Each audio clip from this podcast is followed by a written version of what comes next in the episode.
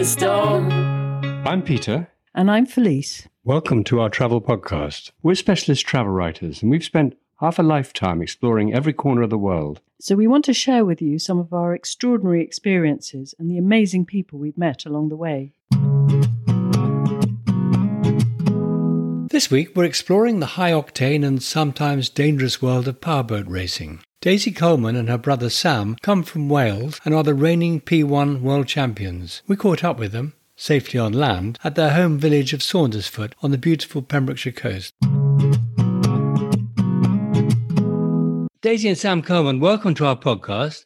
Now, powerboat racing is said to be the fastest growing marine motorsport. Tell us about it. How does it differ from racing on asphalt? It couldn't be far far from different to race on asphalt, to be honest, because uh, unless you had a wobbly, melting, moving asphalt track, then um, then it would be a bit more similar. But because the water changes not just every lap, but every hundred yards of water is different, so uh, you can't rely on um, on thinking, oh, I'm going to come round and this corner is the same as it was last time, because basically there's no there's no outline defined track. There's no lines on the course your racing lines are all in your head and depth perception, and that's where a lot of the skill comes in in managing uh, managing the water immediately in front of you. So what you're saying is the course is constantly changing all the time. Yeah, it's evolving all the time, not just from wave patterns and stuff, because we do race offshore and not on lakes where it would be a little bit uh, a bit flatter but you've also got the wakes from other boats to take into account as well as wind and tide so it gets pretty complex but uh, pretty hectic and pretty fun should i say mm you find you've got to be a lot more reactive as opposed to proactive. So we can't we can't second we can't assume that like Sam Sam said that the corner is going to be the same as it was last time. So you've really got to think on your feet and think quickly and have a really good team dynamic in the boat and to react accordingly and get the best out of the conditions. So how did you two first get involved in power boating? Well, purely by chance, really. Um, I was invited. I was medically discharged from the armed forces in 2013, and I was invited down to a corporate sponsorship day that's been hosted by Mission Motorsport. Mission Motorsport uses uh, motorsport as a platform to aid veteran recovery and help with transition into civilian walks of life. I got asked if I wanted to have a go. I actually went down originally. I thought jet skis looked fun. Asked if I wanted to have a go. Really enjoyed it, and then, despite having no boating background, got invited to go do the training and did quite well within it. So yeah, so it was purely by by chance when people say, how, how do you get in it? Did you have sort of a racing pedigree? Not really, just circumstantial and took to it as a duck to water. And how about you, Sam? Well, I was a bit of a jealous big brother, to be honest. I was always the petrol head, and Daisy's always ridden horses and still does. Daisy had these opportunities through the through the fact that she was in the armed forces and looking to come out of the armed forces and find different things and stuff in civilian life. So um, when Daisy ended up racing powerboats on Sky Sports, and I'm sat there looking with my mouth hitting the floor, thinking, "How is my sister racing boats on TV?" And I'm uh, still back home in Pembrokeshire. I ended up helping out the team that Daisy was racing for at the time, like a driver owner team, quite a small team, pretty handy with engineering and things like that. So I went along to help out. And long story short, two full years later, I ended up racing the boat that this guy owned when he decided to retire. So I was pretty fortunate to get involved as well. So are there different classes in powerboat racing as there are in car racing, like Formula One and Formula Two? Yeah, there's many different formats. We've got the formula categories, like you say, Formula One, Formula Two. There is Formula One, Formula Two, Formula Four powerboat racing. They race more on flat water and lakes. Their boats look not dissimilar to fighter jets. They're catamarans and they fly just above the water. There's basically about six inches of the back of their boat touching the water and they're piloting them above the water. That's circuit racing, as we call it. And then we're in more the offshore style, which is that's single seaters in the circuit racing. And then we race more the offshore style, which is a bit more like your traditional boat. There we are catamarans, which are very similar but bigger. And then we tended to race a V bottom boat with a single hull and an outboard engine. The easiest parallel would be if Formula One is parallel to Formula One boat racing and circuit racing asphalt, well, we would be more like rallying. And how fast do you go? Our boat back in the championship in 2016 17 was 70 miles an hour. And then our boat in America that we raced pre COVID, unfortunately, we're looking at more like 80 mile an hour. And that was a canopied boat for safety reasons. We had a closed cell, like breathing apparatus and stuff. Because we were going that little bit faster, there's more safety features involved we were lucky to be racing with Team Geico, which is uh, sponsored by a big insurance company in America. And their class one Premier boat runs at 170, 180 mile an hour. Anything from 70 mile an hour, which is fast on water, to 170 mile an hour, which is incredibly fast on water because it'd be the equivalent of driving a Ferrari across a ploughed field. So it's pretty bumpy. I mean, you're being thrown around all the time. Yeah.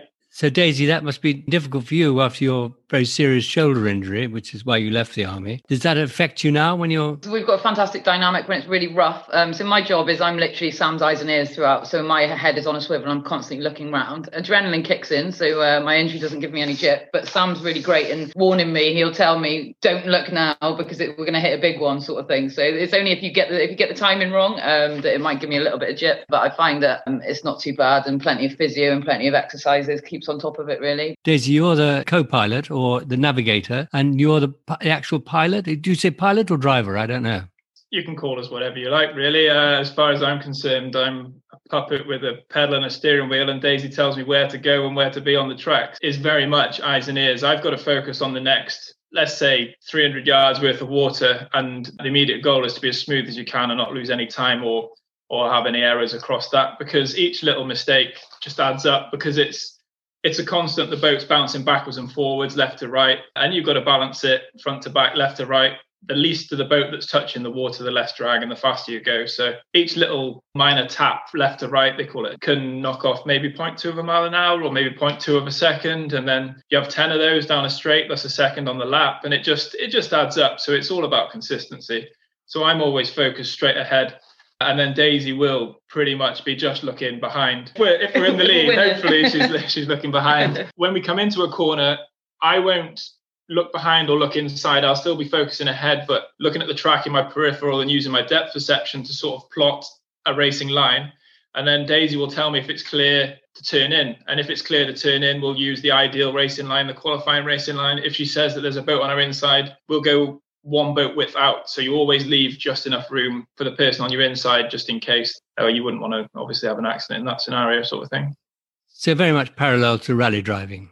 Oh, very much so. Yeah, yeah. But when Daisy said, uh, I, I, said, "Don't look now," she's not referring to like close your eyes and hold on. It's more, uh, it's more, don't turn around and look now because we're going to hit a big wave and you may crick your neck. Kind of, don't look now. Not, not just close your eyes and hope for the best. So. and how fit do you have to be to do this? I think the World Championships it really sort of sets apart. So we were racing for a good hour in the race itself, wasn't it? And I think that the fitness, some of the other teams probably didn't stay on top of their fitness maybe so much, and you can see that the fatigue starting to set, set in. So it does make a difference. It's like with any sport and any athlete, it's the thinking time, it's the preparation. And I think that hour long racing really sort of set people about. So yeah, you absolutely have to be fit and just be sharp in your mind as well as, as physically, you know, it's, it's all connected. So what do you do to keep fit for it? Sam, you're more of the fitness freak than I am, aren't you? I wouldn't say such a freak. I was uh, I was fit before I started power boat racing. I suppose. but it depends what you're fit for. Maybe I was due to enter Ironman Tenby in 2015. A week before the event, after a, year's training or whatever, I got the phone call from uh, one of Daisy's rival teams at the time, or our rival teams, to say their driver was injured, and they'd heard that I'd done my race training and done quite well, and would I like to drive their race boat that weekend? So that was my Ironman journey or career, for want of a better word, down the pan, and I forgo a year's training to race that race. I never knew that I'd get the opportunity to do it again. So I always thought there was next year for Ironman, but I've uh, I still haven't I still haven't done the Ironman. So, um, but yeah, fitness wise, I cycle, mountain bike, and um, and race or ride a bit of motocross these days to keep myself fit. It's quite a parallel in terms of muscle function and stuff. Uh, you you do get a bit of a beating in the boat, so getting a bit of a beating from a motocross bike is uh, is quite similar, I'd say. So. And how about you, Daisy? What do you do to keep fit? So I know Sam touched on it. Um, powerboat racing is obviously a, sport that we've excelled in, but horse horse riding is my passion. So I've got a couple of horses, and I'm currently renovating a farm. So uh, my exercise these days is more about lifting hay bales and shifting things on the farm than it is so uh, any cardiovascular. I, I do kind of feel I did my time. I did nine years in the military where I was running every day, and kind of I, I pick and choose what I do now. As I'd rather move a couple of hay bales and do some exercise on the horse than I would uh, go for a run. So my spent my time's uh, more productive, should we say, for the farm situation these days. So how dangerous is it? Can you can you hurt yourself? Well, if it wasn't dangerous, everyone would do it, wouldn't they? So it is pretty dangerous. There was a fatality in 2012 in our category. uh, and unfortunately one in 2018. Safety has moved on since that in both occasions, which is good. We're kind of catching up with the inshore circuit racing style where we're now going to canopies. In both the incidents, unfortunately, part of the problem was that people were thrown from the boat in, in an accident. A bit like Stirling Moss's days racing Formula One. They used to think it was safer to be thrown from the car than to stay with it, kind of thing. And I, we're not quite so that old fashioned in our safety views, but it's not dissimilar that people still thought it was safer to be out of the boat than to be in it with the possibility of drowning. But we're all trained with dunk tests and immersion tests and scuba trained. So you have a tank with you. You've got air. So when the boat goes over, or if the boat goes over, you can sit there calmly, have a little breathe on your air canister, and and then let yourself out. And it's then safer because you're in a uh, say a three or four thousand newton um, stress tested cockpit. But if something did impact the boat, the chances are that you're in pretty good condition in there, and you just wait to uh, wait to let yourself out. Certainly with our series as well. I don't know if we touched on it. It's um, a one one design series, so all the boats are the same. Uh, so it, it, really is close racing, and like Sam's already touched on, the sad two fatalities we lost, and it was the result in being thrown on the racing line that was the most dangerous thing, and, and fundamentally caused the fatality. So there's been some great waves being made, or some um, new adaptations now that and the safety of the sport has really upped its game, so to speak, and just trying to keep you with it with the boat as opposed to throwing you clear and at risk of being taken out by the other boat. Do you ever feel scared? Uh, do you know, I uh, no, not. It's quite. It's quite funny. When I first started, it was the adrenaline, it was the buzz, and now sort of going around when we go do a couple of laps, it's like we just start going to test mode, and I don't know. You they call it adrenaline junkie for a reason, don't they? And your boundaries get really do get pushed. So now it's like not a lot really scares me. I can remember once upon a time I used to love going on roller coasters, but now I'm like, is that it? we both snowboard as well, so that's a passion of ours as well. When we can't get out um, in the summer, but our, typically our season runs within the summer, is we try to get out on the slopes as and when. And do you ever feel seasick? No, because we're doing, moving too fast, really, aren't we? Yeah, there's not time to think about getting seasick. I mean, um, the only time we're sat rolling around is in between, like in the muster area or whatever, or in between races if we have to do. Sometimes the format means that we'll leave the port or beach or wherever we're racing from and uh, do two or maybe three heats back to back. And then that's the only time that you have a chance to sit there and roll around and maybe feel a little bit uh, of that uh, seasick sensation, but no, adrenaline overrides it, and there's too much going on to even think about it. So, so how far offshore are you when you do this? I was uh, very close to shore circuits. With our format of racing, it was designed to be spectator friendly, so it could be taken to places. Well, we've had some good venues in the UK, but Greenock in Scotland, we were on the Clyde. We had a mile long course, very close to the to the shore there. So we were within 100 metres of spectators. Mm. And then Bournemouth, we run between the piers down at Bournemouth Beach, so Boscombe to Bournemouth Pier along the along the shore. And Milford, we were in the um, in the estuary as well. So with our one design series P1 that we were in, we were in a lot more close course uh, inshore, partly for television as well to keep the boats close together, but also to be able to more spectator friendly.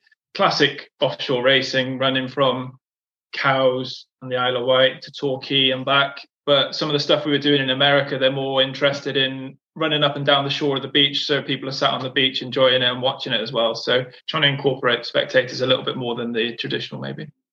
So you mentioned England and Scotland and America. Do you go elsewhere in the world? America's is, as with many things, things tend to be bigger and better as they think maybe maybe not always. And racing out there is just uh, pretty insane at the moment. So there's a few hot spots for powerboat racing around the world. The italians love it. The uae have a big thirst for it. There's two big teams based in dubai and abu dhabi but also australia and new zealand are pretty popular as well. But um, Florida seems to be the center for the pinnacle of offshore racing at the moment. Has moved from Dubai and Abu Dhabi to Florida, and a lot of the foreign teams, as Australian team, Dubai team, Abu Dhabi team, uh, and Italians tend to go to Florida to race at the moment, but uh, it is popular in other countries. Pre-pandemic, we should have been in Florida last year, shouldn't we? Well, so... yeah, we were. Um, we were due to race in Florida again. And how many boats take part in a race? So within our class, specifically within P1, so we um in uh, championships we've won. We've been racing sort of against eleven other teams. There's twelve in total. All the boats the same as we touched on. Um, but not like Sam's already said, over in Florida, the events that um there's, uh, that have been going on when we raced out the year before last, there was we are talking seventy or eighty boats per event, which was pretty insane, wasn't it? Yeah, we, it was um, great. I mean, the, the classes were stacked, and it was um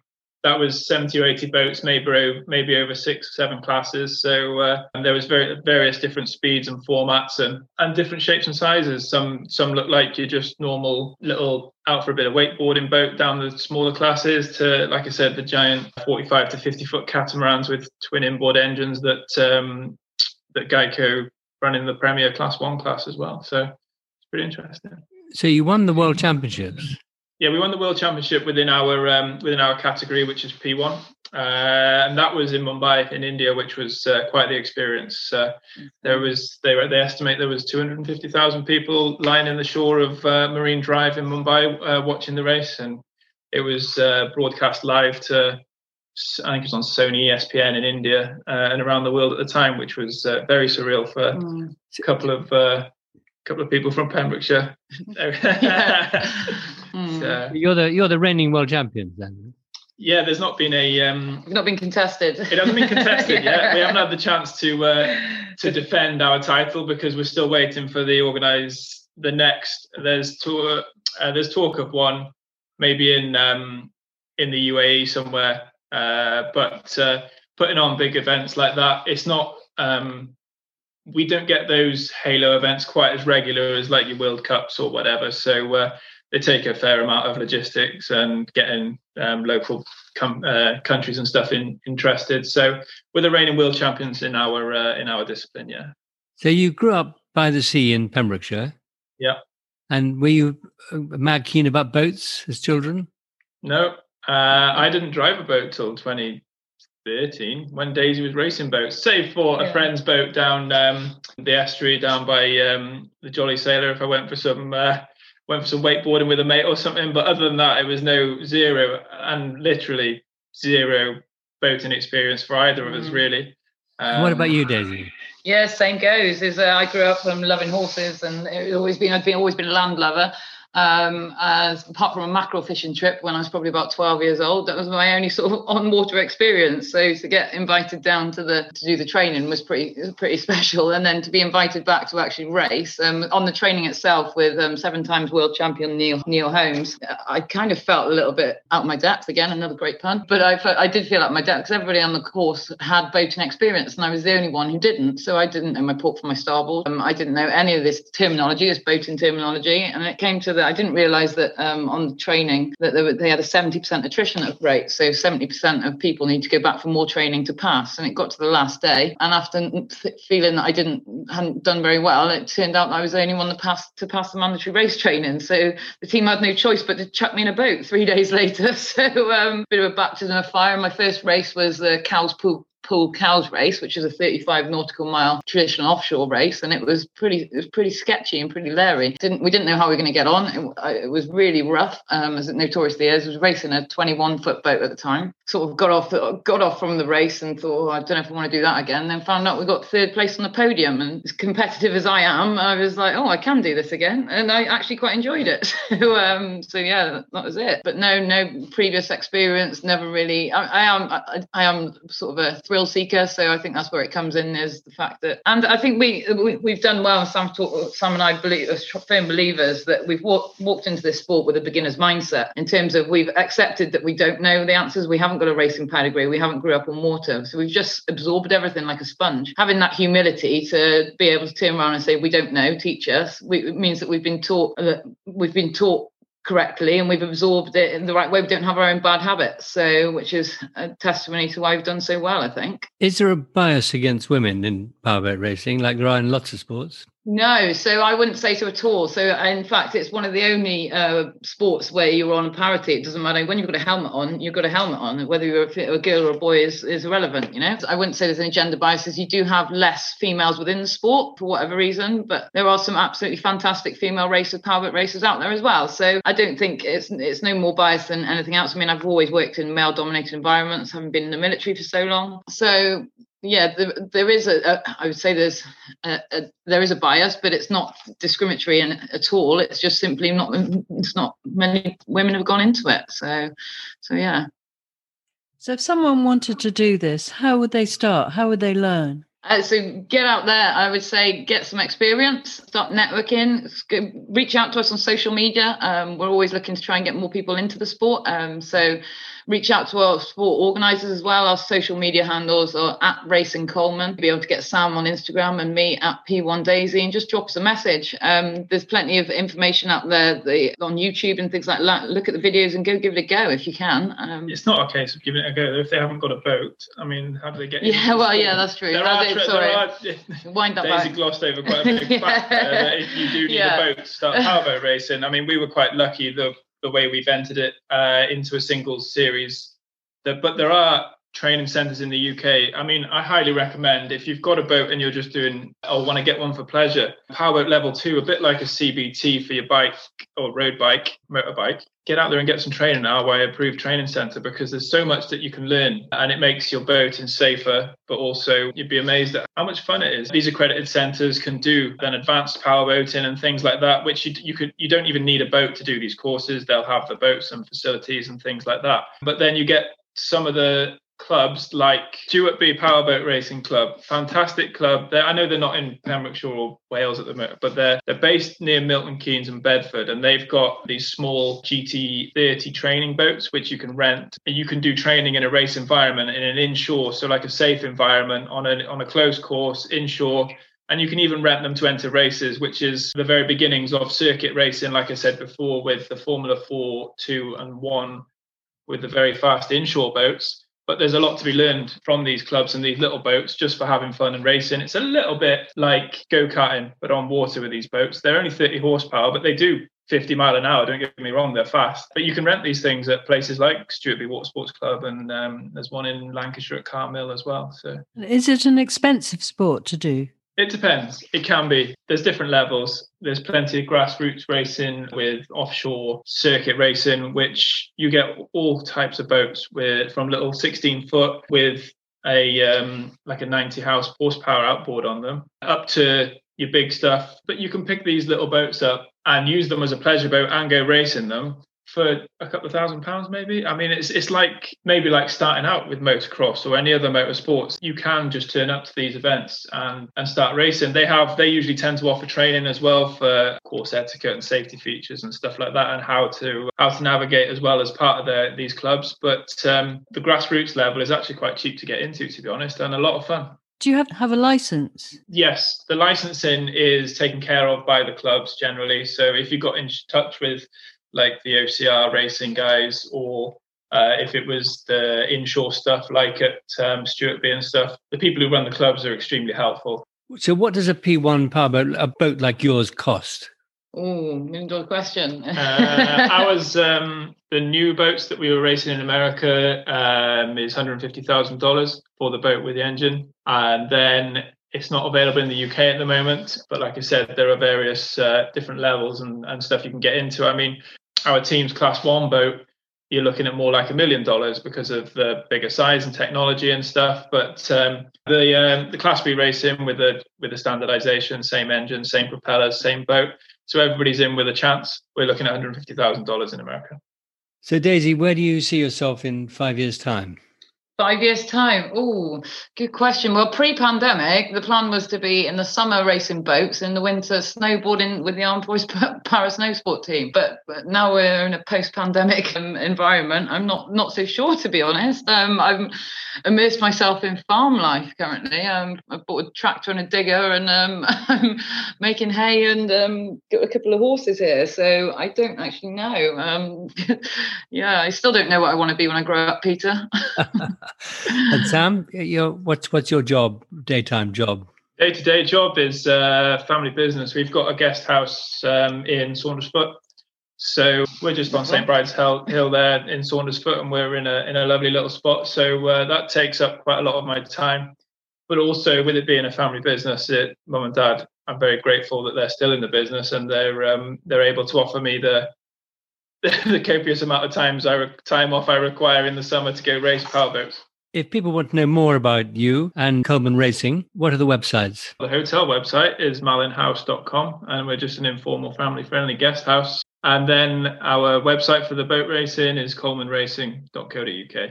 Daisy and Sam Coleman, thank you very much for coming on the show. And once this pandemic is over, we wish you the very best of luck in the future in getting back to racing and continuing as world champions in P1. Thank, thank you very, much. much. Lovely to meet Take you both. Care. Thank you. That's all for now. If you've enjoyed the show, please visit our website, actionpacktravel.com, or you can subscribe on Apple, Spotify, Amazon, or any of the many podcast platforms. You can also find us on Twitter, Facebook, and Instagram. We'd love you to sign up for our regular emails too at peter at actionpacktravel.com. Until next week, stay safe. And I am you. And you are me. It's just a crazy storm.